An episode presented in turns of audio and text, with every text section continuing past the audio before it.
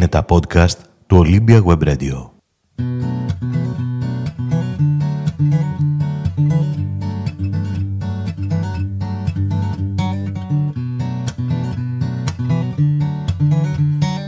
Το σημερινό podcast είναι αφιερωμένο στον πιο σοφό, στον πιο δοτικό, στον πιο παραδόξου στοχό πρίγκιπα που γνώρισε ποτέ η ανθρωπότητα. Ο Αντουάν de Saint-Exupéry, προτού εξαφανιστεί με το αεροπλάνο του το 1944, καθώς κατά δύο και γερμανικά αεροπλάνα, πρόλαβε να μας χαρίσει ένα από τα πιο τρυφερά βιβλία του κόσμου, μεταφρασμένο σε 250 γλώσσες περίπου, τον πασίγνωστο «Μικρό πρίγκιπα».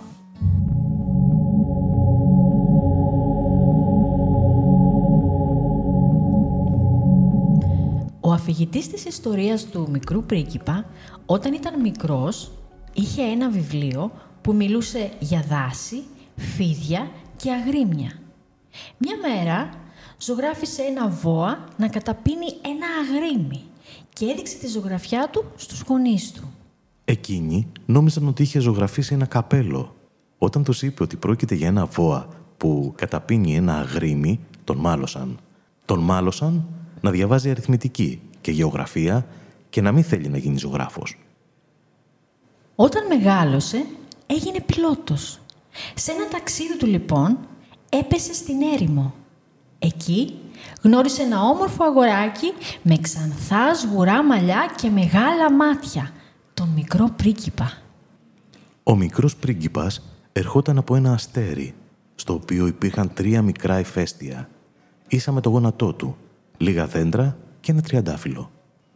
Το μοναδικό αυτό τριαντάφυλλο το φρόντιζε με πολύ προσοχή, το πότιζε και το προστάτευε από τη δροσιά με μία γυάλα. Όμως, ήταν κατά βάθος λυπημένος. Ήθελε να φύγει, να ταξιδέψει, να γνωρίσει τον κόσμο. Τελικά, το τριαντάφυλλό του τον άφησε να φύγει, να κάνει αυτό που επιθυμούσε. Έτσι, ο μικρός πρίγκιπας, πιάνοντας τις ουρές των αποδημητικών πουλιών, ξεκίνησε το ταξίδι του.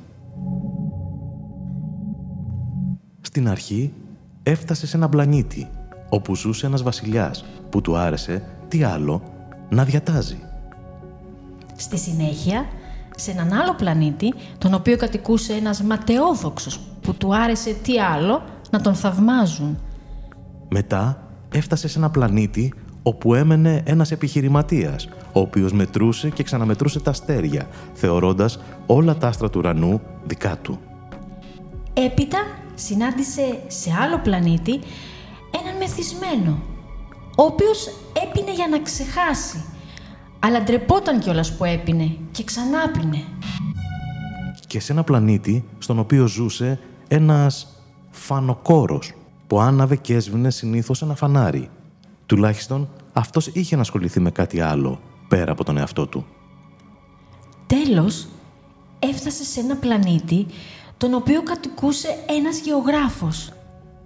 Αυτός τον συμβούλευε πως εάν θέλει να γνωρίσει ανθρώπους, θα πρέπει να πάει στη γη. Στον πλανήτη όπου ζουν πάρα πολλοί βασιλιάδες, ματαιόδοξοι, επιχειρηματίες, μεθυσμένοι, φανοκόροι, γεωγράφοι. Το πρώτο πλάσμα που συνάντησε ο μικρός πρίγκιπας στη γη ήταν το φίδι. Το φίδι του ψιθύρισε πως μπορεί να τον γυρίσει στο χώμα που τον γέννησε. Μετά το αγκάθι. Από το αγκάθι έμαθε ότι οι άνθρωποι δεν έχουν ρίζες. Τους παίρνει ο αέρας.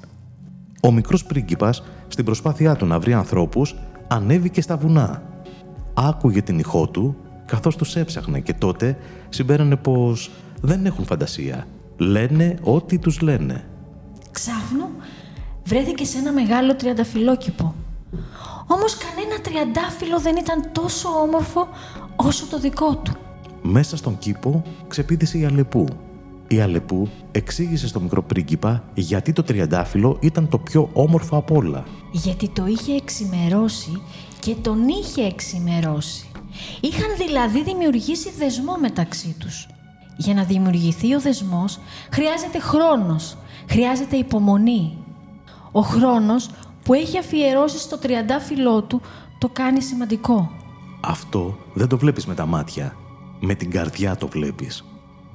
Επιτέλους, ο μικρός πρίγκιπας βλέπει πολλούς ανθρώπους σε ένα σταθμό. Άνθρωποι πηγαινοέρχονται και όλο κάτι κυνηγούν. Οι άνθρωποι δεν ξέρουν τι θέλουν. Χάνουν την ουσία.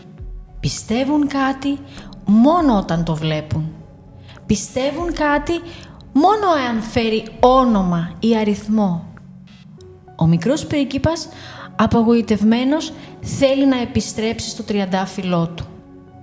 Εκείνη τη στιγμή τον δαγκώνει το φίδι. Έχει όμως προλάβει να χαρίσει στον αφηγητή το γέλιο του. Έτσι, κάθε φορά που θα κοιτά τα αστέρια, θα ξέρει ότι κάπου εκεί ψηλά τον βλέπει ο μικρός πρίγκιπας και του γελά. Και θα γελάει και εκείνος. Και ας τον παίρνουν οι υπόλοιποι άνθρωποι για τρελό.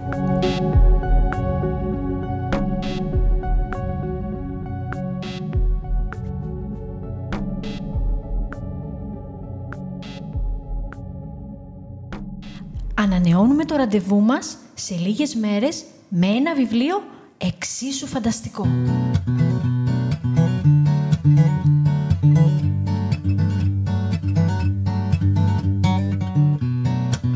Αφήγηση Έλλη Γιαννοπούλου, Ανδρέας Αλεξόπουλος. Τα κείμενα γράφει η Γιούλη Βασιλείου.